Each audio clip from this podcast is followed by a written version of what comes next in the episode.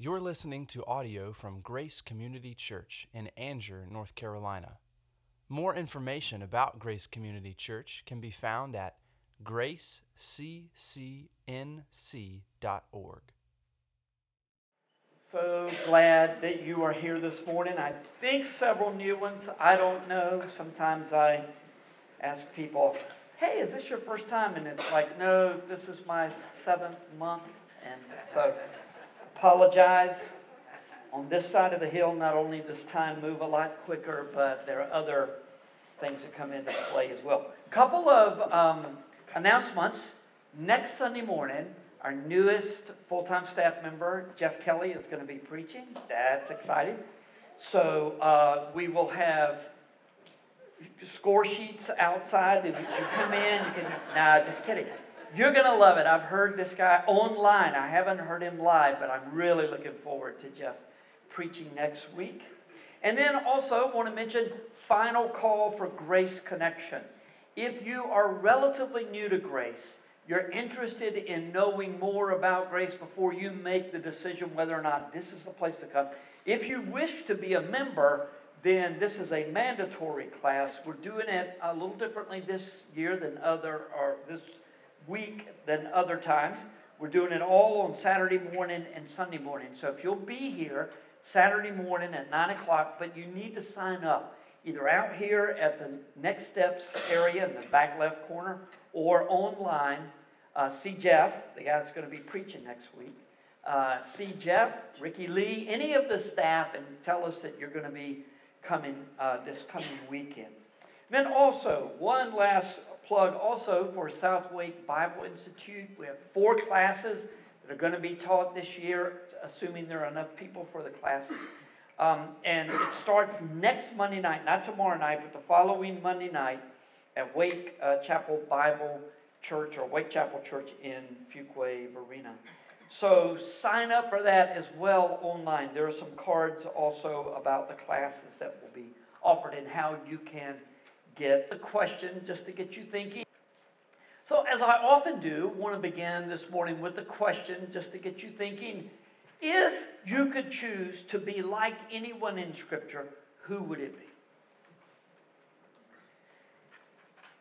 Well, who would you choose to emulate? Good answer. Jesus is always a good answer. Um, when it gets right down to it, when you think about it, there are not many figures in Scripture without flaws. So while you might say, I want to be like King David, a man after God's own heart, someone might want to ask you, so if you find yourself having committed a moral sin, you think you'll try to cover that sin by murdering someone. That's what David did and yet called a man after God's own heart. It's good to remember that there's only one hero in the Bible, and his name is Jesus. Uh, today we're going to be spending time in 1 Peter for the third out of four weeks in this opening series of the new decade. The more things change, the more Jesus stays the same. I think it's, it, it, it's not only the right, it is the duty of senior citizens always to say, well, back in my day, things were a lot better. Uh, things were different back then. It's just, it's our job, so just bear with us. Uh, but aren't you glad for the truth of Hebrews 13 5? I think it is Jesus Christ the same yesterday, today, and forever. The focus for today's sermon is mission. And that title may invoke thoughts of doing great things for God, but that is not the emphasis of today's text, nor is it the emphasis of the majority of the New Testament epistles, which is where we find, in the words of Dietrich Bonhoeffer, instruction for life together as a church family. Michael Card has said in so many words the surprising thing in the Old Testament is that we discover a God who is kind. God has always been merciful, and God will always be holy. It's not one God in the Old Testament and another God in the New Testament. Perhaps the most surprising realization in the New Testament is just how ordinary this life is that we are called to live. It must say something about our teaching from the pulpit in churches that believe Scripture that we feel so inadequate when our lives are not marked by one magnificent achievement after another. In fact, the title for today's message, which begins with mission, surely conjures images of monumental events and praiseworthy successes. It is, after all, the American way, as well as the biblical mandate for mission. The trouble is, we have difficulty distinguishing between the Great Commission and a version of the American dream with religious implications. You get that? Trouble distinguishing between the Great Commission and a version of the American dream that is laced with religious implications. To say that the life we live as Jesus followers is more ordinary than advertised does not mean that it's unimportant. Indeed, the most important matters of eternity are at stake. So, how are we to make sense of all of this? Rod Dreher speaks for many of us when he writes, and I think I've shared this before everydayness is my problem. It is easy to think about what you would do in wartime, or if a hurricane blew through, or if you spent a month in Paris, or if your guy wins the election. It's a lot more difficult to figure out how you're going to get through today without despair. Can you relate? Today's text is 1 Peter 3, verses 8 through 22. After reading the text, I'm going to jump right into the outline, but it will be helpful for you to have your Bible or your screens open, as the case may be, to the text. As I read through the text, seek to absorb the full design of God's mission for you and for us, for His people, which calls for faithfulness in both everyday life and in witnessing opportunities, whenever and wherever they arise. It is our custom, out of respect for the Scripture, to stand as it is read. So if you would please stand for the reading of God's Word. That doesn't mean that those who don't stand when the Word is read are disrespectful, it's just our practice. Reading in the English Standard Version. Finally, just a word about that word finally. In the New Testament, it rarely means finally. Just as when a preacher says finally, it rarely means. Uh, we have a little clock up here to help me remember the time. Unfortunately, it's broken. so uh, let's get going. Finally, all of you have unity of mind, sympathy, brotherly love, a tender heart, and a humble mind. Do not repay evil for evil or reviling for reviling, but on the contrary, bless. For to this you were called that you may obtain a blessing. For whoever desires to love life and see good days, let him keep his tongue from evil and his lips from speaking deceit. Let him turn away from evil and do good. Let him seek peace and pursue it. For the eyes of the Lord are on the righteous, and his ears are open to their prayer. But the face of the Lord is against those who do evil. Now, who is there to harm you if you were zealous for what is good? But even if you should suffer for righteousness' sake, you will be blessed. Have no fear of them, nor be troubled, but in your hearts honor Christ the Lord as holy. Always being prepared to make a defense to anyone who asks for a reason for the hope that is in you. Yet do it with gentleness and respect, having a good conscience, so that when you are slandered, those who revile your good behavior in Christ may be put to shame. For it is better to suffer for doing good, if that should be God's will, than for doing evil. For Christ also suffered once for sins, the righteous for the unrighteous, that he might bring us to God, being put to death in the flesh, but being made alive in the spirit, in which he went and proclaimed to the spirits in prison, because they formerly did not obey when God's patience waited in the days of Noah, while the ark was being prepared, in which a few, that is, eight persons, were brought safely through water. Baptism, which corresponds to this, now saves you, not as a removal of dirt from the body, but as an appeal to God for a good conscience through the resurrection of Jesus Christ that we've been singing about all morning, who has gone into heaven and is at the right hand of God with angels, authority, and powers having been subjected to him. The word of God for the people. Thank you and be seated. Three primary points this morning, beginning with be as serious about life together in covenant community as God is.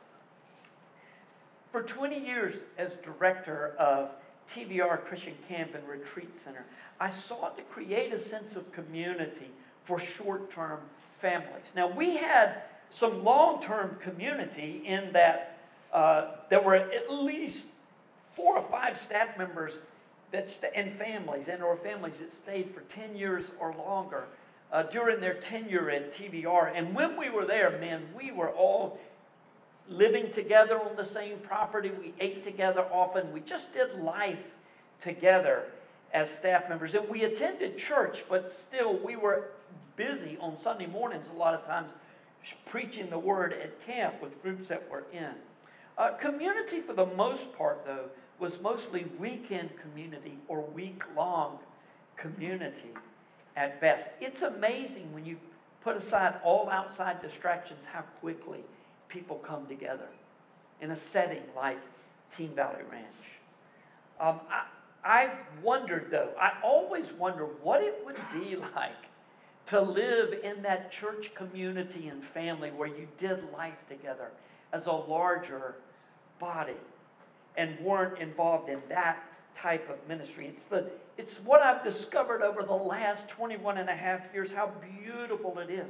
It's been wonderful, but wonderful doesn't always mean easy. Some of the most satisfying relationships have been the ones uh, that have been challenged at some point, but they're stronger and better, even for the work of the Holy Spirit in our lives as we have sought to live life with one another as we're called to do. We do life better together than apart. This Christian life is designed to be lived together, and it's part of our witness to the lost. Uh, as Bonhoeffer said in his book, Life Together, that's why that's in quotations. And think about this Dietrich Bonhoeffer, preaching the gospel during the Hitler years, on Hitler's list, he had, uh, came from an influential family, so it took a while for Hitler to arrest him. Finally, he was arrested when he was involved in the plot to assassinate Hitler, but put in jail and made it to the last two to three weeks of the, uh, of, of the war. And in fact, Hitler was said to have personally ordered his execution before the Allies took over the concentration camps. But Dietrich Bonhoeffer said this in those difficult days the physical presence of other Christians is a source of incomparable joy and strength to the believer.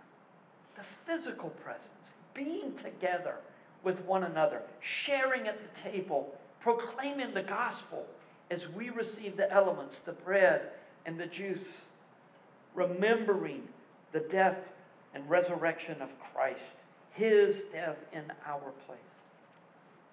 It is almost certain that in the first two verses of our text, uh, Peter is addressing two different types of relationships. In verse 8, he's writing about relationships and responsibilities that we have to one another within the body of Christ. And then in verse 9, he is addressing the ways that believers should interact with those who not are or who are not only outside the church, but in many cases are hostile toward the gospel message. And those who are hostile toward the gospel message inevitably will be hostile to those who believe it, whether they're saying anything or not, just by virtue of believing. People get mad about that.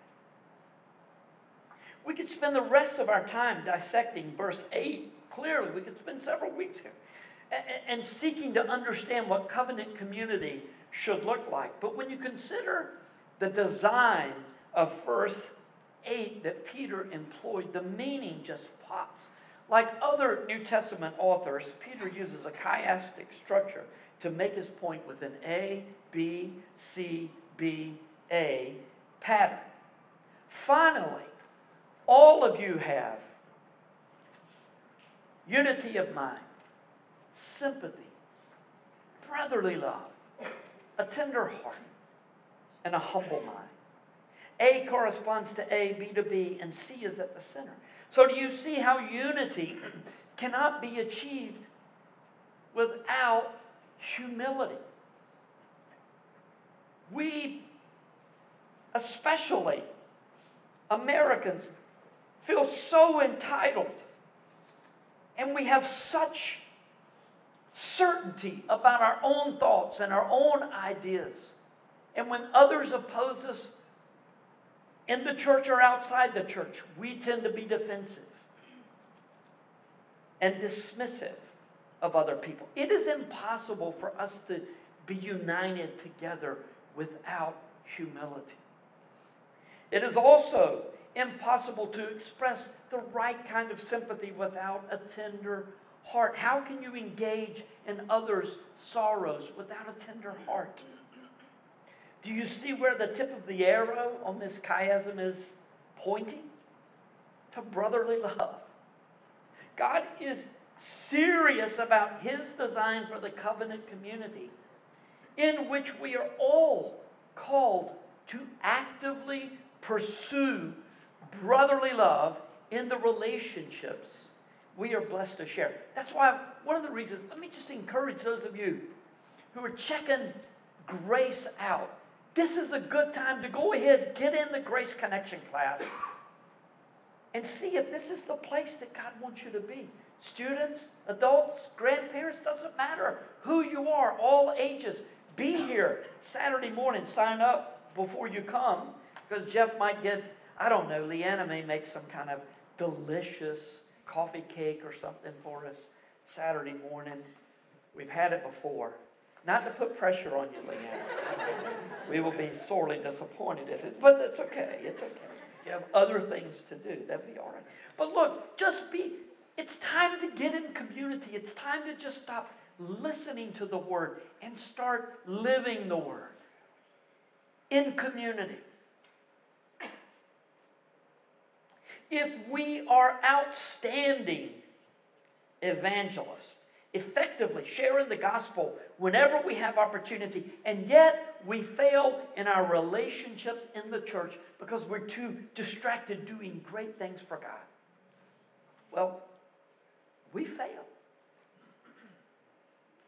That's the first order of business in this text that deals with our witness, and that is the intentional sharing of Christ with others.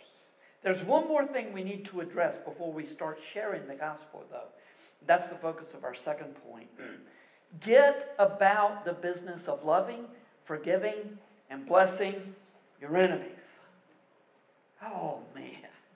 I mean, it's one thing to do that for those in the body of Christ, it's another thing to do this for your enemies. Now, you know when I say do this before you do that, that I don't mean to take the posture of, well, I, I, would love to share the gospel with you, but I'm not doing so well loving my brothers and sisters. And look, I really disagree with your political stance, and I don't love you at all, and so I shouldn't share the gospel. I'm unqualified to share the gospel. Look, none of us is ever qualified to share the gospel. Jerry Bridges wrote a book on personal holiness. And he said the great challenge was every day as I'm writing this book, I'm looking in the mirror and I just drop my head and say, Who are you to write a book on personal holiness? He also says when he's on the platform, because that's the way it used to be, we don't do it that way here, but he'd be on the platform waiting to preach. And he'd try to be constantly thinking, okay, uh, did I have an argument with my wife? Did I have my quiet time this morning? Am I qualified to preach? Again, Nobody's ever qualified. Makes that point very beautifully. We're not qualified to share the Word of God, but God chooses to use us anyway. The direction for this point comes from verse 9 and following. And the benefit of the order in this text, and thus the ordering of the steps, these steps in our minds, is that we're reminded that we are not about the business of getting people to agree with us, to get people on our side. We are about kingdom business. And our posture toward unbelievers is to be the same as Jesus' posture was toward us, even while we were in our sin. That is remarkably our posture toward unbelievers is remarkably like our posture toward believers. Unfortunately, we tend to associate with our kind and our kind only. Martin Luther knew our sinful tendency to desire only peace and tranquility once we've gotten a taste of it. And although Luther rarely spoke candidly, that's a joke. Here is what he said about the believer's calling. Quote, the kingdom is to be in the midst of your enemies. And he who will not suffer this does not want to be of the kingdom of Christ. He wants to be among friends, to sit among roses and lilies. Not with the bad people, but with the devout people. Close quote. You can hear him say it that in that way. When we mingle with those who hate the gospel, sooner or later we are going to suffer persecution. Although the intensity of suffering will be different for individuals and for different groups of believers. The tendency for believers in our culture is to be angry with those who mock our faith and either to shout them down, whether that be with our voices or with our keypads, or to ignore them entirely. But we're called to treat them the way we're called to treat our brothers and sisters, loving, forgiving, and blessing them, although we cannot expect reciprocal behavior. We can expect our brothers and sisters to love us back because that's what they're called to. We can't expect those who don't know Jesus to love us. I've used this analogy before, but what if I'm I'm um, I'm losing my sight, and I'm up here, or all of a sudden I'm stricken blind while I'm up here, and I say, "Oh, I don't know where I am," and I walk and I tumble down. Are you going to say, "Stupid? Why didn't you just stand where you?" Or you'd say, "Oh no, oh, look, let me help you." When you know that someone has limited sight, you want to help that person. Increasingly, around my friends who are my age and older, I have to speak louder. Look, I'm already a loudmouth, so you can imagine how it's going to be as the years go by for me. And you're just going to have to put up with it. You'll be, you'll be sympathetic, I hope. When we are confronted with ill behavior of unbelievers, why is it that we expect them to act as believers do?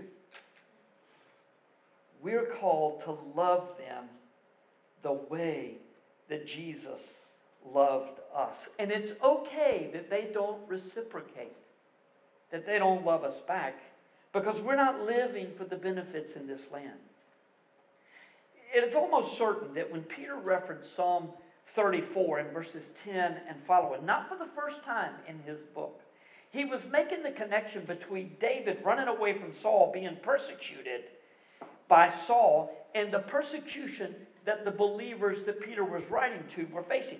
Now, these believers were facing very similar kinds of persecution to the what, what we suffer now. Uh, people not getting advancements in jobs and being sort of ostracized in the neighborhood or whatever, uh, just because they follow Christ. But they were about to suffer some pretty serious persecution. He was preparing their hearts for it. Uh, it's also likely that the life promised in verse 10 was of an eschatological nature, the promise of eternal life for those who know Jesus. Remember this, the whole focus of Peter's letter is you are elect exiles. You're living amongst those who don't share your kingdom values. And your hope is not in this world.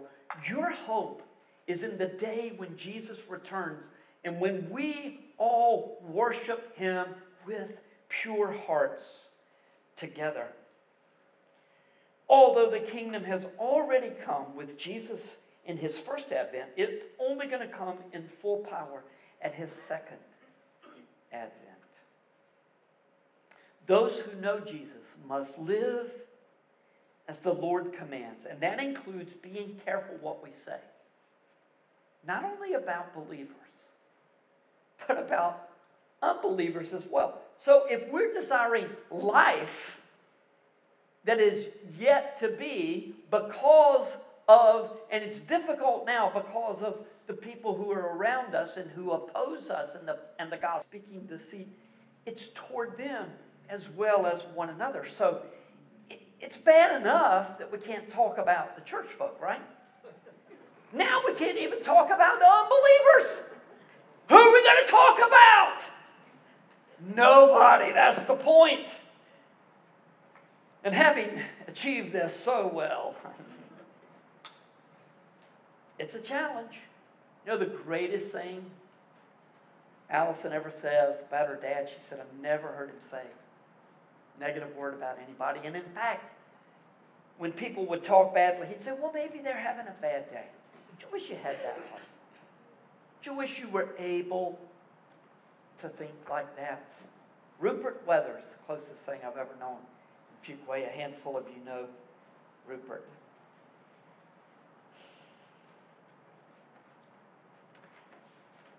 Well, that's convicting. Not because we want to avoid thinking more deeply about it, but in, indeed because we do get it. Let's move to our last point, which has two subpoints. Originally had three, down to two. I'll explain it in a minute. Understanding what is at stake. Since we know what is at stake, we must take advantage of every opportunity to share the gospel with those who do not know Jesus. In Jesus' last days before he ascended back to heaven, he left clear instructions for the disciples to take the gospel to the ends of the earth. It was up on the screen this morning, Acts 1 8 in Judea, or in Jerusalem, in Judea, Samaria, all over the world, to the ends of the earth. Take the gospel. It is right that we understand the Great Commission to be binding on us as well. The book of Acts gives many examples of men and women taking the gospel to the world at great cost. Both those who had been directly commissioned by Jesus took the gospel, and many who had not been commissioned directly by Jesus, took the gospel to the world at great cost for their witness. That's one of the reasons it is so surprising that the letters written to the churches by the apostles and prophets have so little to say about bold gospel conversation with the lost. Much more is said about taking advantage of opportunities as they arise to share your understanding of the gospel and the reason that your life is the way it is, the changes that have been made in your life. That doesn't mean we should forsake intentional and active evangelism, especially while we have the freedom and the privilege to do that openly. But it does provide a model for many of our brothers and sisters who live with the constant threat of violent opposition to even their acknowledgement of belief in Christ. That may be us one day. Maybe a while, maybe sooner rather than later. We don't know. Even now, we're often restricted in what we can say at work and in other public settings. That's only one reason that 1 Peter 3:15 provides such encouragement and instruction to us as well. There's a lot going on in 1 Peter 1 3, uh, 1 Peter 3, 13 to 22. It would take weeks to sort all this out. I'm not going to get into what it meant Jesus was preaching to the spirits. I have my own understanding based on study and just my sense of Scripture. Uh, but then in Noah and the baptism, we're going to talk about that just a little bit, but not at the length that you would want to, uh, possibly. To give an example of everything that's going on, and this is just a tedious taste, in verses 14 and 15, Peter is likely referencing Isaiah 8, 12, 13, although he doesn't use a direct quote to that text. And in making this allusion, what you may miss here is that Peter affirms Jesus as equal to Yahweh. In the Old Testament, Yahweh was the covenant or the name for the covenant name for God and his people. He would use that name whenever he was talking about his relationship with his people. In the New Testament, uh, or in the Septuagint, which was the Greek translation of the Old Testament that began before Jesus even was born, the word Yahweh was translated into the Greek, or the name Yahweh was translated as Kurios. So almost every time you see Jesus is Lord in the New Testament, they're essentially saying Jesus is God. It's even stronger than it already is to us. Jesus is Lord. Jesus is Yahweh. So, in your hearts, honor Christ the Lord or Christ as Yahweh, holy. And then be prepared to give a defense for the hope that is within you. We're told to honor Christ in our hearts instead of fearing those who oppose us. That's not easy to do. But when someone threatens you, fear God more than you fear that person. I'm a fearful person. I've just always been a fearful person, not nearly as much as I used to be. But I don't know how I would do. The Lord has helped me in some situations that were pretty sketchy and has helped me to stand for Him, but I wonder how it would be. What He says is honor Christ in your heart so greatly that you fear God more than man. You remember Jesus saying something like that, don't you? Don't fear the one who can kill the body. Fear the one who can kill the body and cast the soul into hell. And there's only one who can do that. And that's the Lord. So, this faithful obedience, when we are faithful to obey God's commands, it will lead us to love our opponents and be ready to give a meaningful witness when asked to explain our belief. In his letter written to a people on the brink of serious persecution, a point at which believers must stand or fall, Peter wrote of the eternal stakes for believing or rejecting Jesus. No one has a choice of being neutral. So let me just explain that statement a little bit. When persecution comes, that's going to be the time it's going to find out what we're made of. If it ever comes, we'll test our mettle at a level that we'll find out whether we really believe Jesus or whether we are so afraid of men and women that we fold on the spot. And if we recognize everything that is at stake it will change the way that we treat people. It's not what's at stake for us. That has already been determined if we believe Jesus. We know where we are going, not because we've been good, but because Jesus was good and died in our place. That's the gospel. When, and what is it about the fact of telling people the Bible says we're all sinners that just makes them so mad? I mean, we think on this side of the equation, we look at we look at, at, at, everything and say, oh, this is a good thing that I'm a sinner and that Jesus died in my place. But a lot of people don't want to hear that because they want to be good enough. And in fact, most of us want to be good enough. In our Christian walk, and when we have to make the decision, and by the way, nobody can remain neutral. Either you believe in Jesus or you reject him. I'm just going to give it some thought. I need to take. Scripture says we're all opposed to Jesus until we are saved by acknowledging our sins and trusting what Jesus did on the cross. When is payment for our sin. And with that message, when that message is proclaimed, no one can remain neutral. And that ought to encourage us and ignite our hearts with passion for those who don't believe Jesus. So, how might we be, be prepared when opportunities arise to share the life changing truth of the gospel? Two quick thoughts. First, know the gospel. Remember your baptism. Now, that's a phrase that a lot of evangelicals are not familiar with.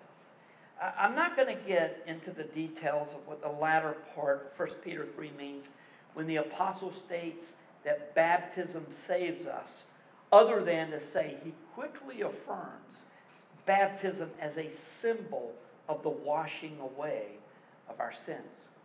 Interesting that he uses baptism to picture redemptive work in our lives. We don't think about that except on the day that people are being baptized. In two, three weeks, three people, February 9th, I think that's three Sundays away. Three people so far are going to be baptized. If you've never been baptized, please talk to me. Let's talk about this. because even though the New Testament makes it clear that baptism is not a part of our salvation, it doesn't know anything about an unbaptized believer. It just doesn't, you can't find it anywhere in the New Testament. Presbyterians often talk about going to church and remembering their baptism, which is amusing when you think that most Presbyterians most certainly do not remember their baptism as infants. My daughter Liz is the only person I know that remembers things when she was four weeks old. She doesn't really, but it just feels like she does. Uh, but we miss the point in our haste to seek to discredit others' baptism, about paedo baptism, by making a joke. Baptism is a beautiful picture, not only of Jesus' death, burial, and resurrection, but of our identification with Christ in dying to sin and being raised to walk in newness of life. So you see, if you go to church, what do we do at this table? We remember, don't we? And we participate. When we go to church and we remember those two ordinances that the Lord, those two sacraments that, that Lee talked about this morning baptism and the Lord's table, the Lord's body participating in the body and blood of Jesus Christ, as 1 Corinthians 10 talks about. Then our hearts are encouraged and we understand the gospel at a deeper level. So, connecting baptism to Noah and the ark, Peter rem- was reminding us the stakes could not be higher when one is called to believe or reject Jesus. Those who believe will be saved, those who do not believe will be judged. When we set our hearts and minds to know and understand the gospel at deeper levels than we do, no matter what our understanding is, our witness to others will improve. Wait a minute, I've got to follow this plan. Yes, it's good to have a plan when you're witnessing to someone. It's even better to know the gospel at the kinds of levels that will enable you to meet people where they are and explain it in different ways. How many times did Jesus repeat his method of engaging those who were lost? Never, unless you talk about, well, he gave it to the Pharisees, the self righteous Pharisees, and a lot of that was very similar kind of methodology, but he was constantly changing up his message to the lost. Because every person is in a different place. And the better you know the gospel, the more you know the gospel, the more able you will be to speak that word of truth. And part of knowing the gospel is remembering your baptism, what the Lord has done for you.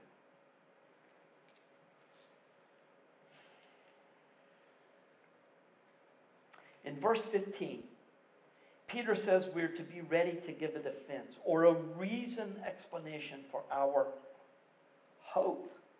It's interesting that he encourages us to defend our hope instead of the faith, contend for the faith like Jude does. Peter is again emphasizing the eschatological nature of this Christian life. We are to have hearts that are looking for the return of Christ when we will all, all who love, know and love Jesus will worship him with pure hearts. It's not the case now that everyone believes, which is the last thought, uh, and why the last thought is so important. Proclaim the gospel, explain the hope that is within you, Ex- be able to explain the hope that is within you. Now, I had another point in between. Live the gospel, forgive your enemies, and then I decided not to put it in because I couldn't get enough confirmation from people saying, yes, that, that would be appropriate here. But the longer I, the more I read the text and what's before and what's after, Peter uses this following Jesus' example over and over. And it's like Sean process. are we ever any more like Jesus than when we're forgiven our enemies? I can't think of anything that is more Christ-like than to forgive the ones who despise you, who mock you, who hate you, who want to see you dead. And when we are living the gospel, we must proclaim the gospel and explain the hope that is in us. The more you know about a subject such as the gospel, the better you will be able to speak it. Now, even as I say that, it's really interesting, isn't it, that the younger we are as Christians, the more zealous we are to tell those about Christ who don't know Him. We're really not qualified at that point, but man, it's just something in us that has to happen. My uncle has been a barber all his life, and he's, you know, cuts a lot of important people's hair, important people in the eyes of the world. Right after I got saved, I had long hair. I was going to Team Valley that summer to work on work staff. I thought I was going to council. And Bob Anderson said, You've been saved a, a month and a half. You'll be on work staff this summer. and so I was on work staff, but I had to get all my hair cut off. And I was at my uncle's barber shop, and I started talking about having an atmosphere where uh, the Lord would be pleased to come in. And John David, my uncle, was cutting this TV personality's hair. And so he started, he said, Oh, well, that's interesting. What does that mean? And we started talking. And he stood there just about the entire time my hair was being cut, talking to me. And he said, Well, okay, in the end, I believe half of what you believe. I believe in heaven, but I don't believe in hell. And I said, Yeah, but you'll spend eternity in a place you don't even believe. You know, I just talked like that when I was early. And he sort of smiled. He was amused and he walked away. Who knows what the Lord did with that? Who knows what the Lord does with our witness when we just so desperately want to share the good news? What a shame when we know it better than we've ever known it and we refuse to share. The focus of this last point is an encouragement to be ready to verbally share the gospel. Our lives ought to provoke curiosity, invoke curiosity in others. But we have to be willing to share the truth the, of the gospel with unbelievers, or they are not going to believe because they won't know. And Romans 10, right in the middle of the strongest part of all Scripture in this, about the sovereignty of God in salvation, says if you don't share it, they don't hear it, and they can't be saved. Most of us are not in a place where our freedom or lives are in danger if we share the gospel. Even so, we are called to live in such a way that others will be curious about the difference in our lives. And when the opportunity arises, speak up. Let me remind you, you don't have to share the whole gospel every time you speak with someone. And if you've already shared Christ, saying less may actually take you a lot further than saying more, especially parents of adult children. I know you desperately want them to be saved. Give it a rest. They know what you believe. Love them. Care for them. Same thing at work, in the neighborhood. Share Christ, but don't overdo it. That's not the problem for most of us. Overdoing it's not the problem, underdoing it is. May God give us the strength and courage and wisdom and love to share Jesus as the opportunities arise, as they surely will, even in a land that is increasingly opposed to the message and truth of the gospel. May we be faithful in all that we do in our interactions with one another, interactions with the lost, and in all we say. And may the Lord's will be done in our lives and in our witness. Let's pray.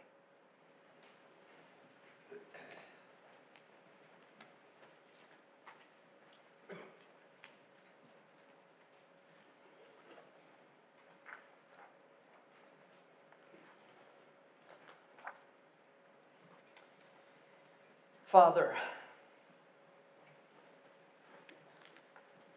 your word is so powerful. We know that it always accomplishes the purposes for which it was intended. We also know that our hearts cry out, I believe, help my unbelief. Lord, in this instruction we have received today, a, a, a, difficult and yet a beautiful word from the pen of a passionate, impulsive, sometimes irrational man, Peter. We know that the Holy Spirit led him in everything he wrote. And we thank you that the Word of God has come to us. May it live in our hearts and our lives. And may it come alive to those with whom we share Jesus as we are given opportunity. We thank you for the truth of the gospel, for ears to hear, for eyes to see, and hearts to believe. Lord, may our hearts be those that long for others to know what we know, yet better to know who we know Jesus. And it's in His name we pray. Amen. Thank you for listening to audio from Grace Community Church, located in North Carolina. Feel free to make copies of this audio content to share with others, but please do not charge for those copies or alter the content in any way without permission. For more information about Grace Community Church, go to graceccnc.org.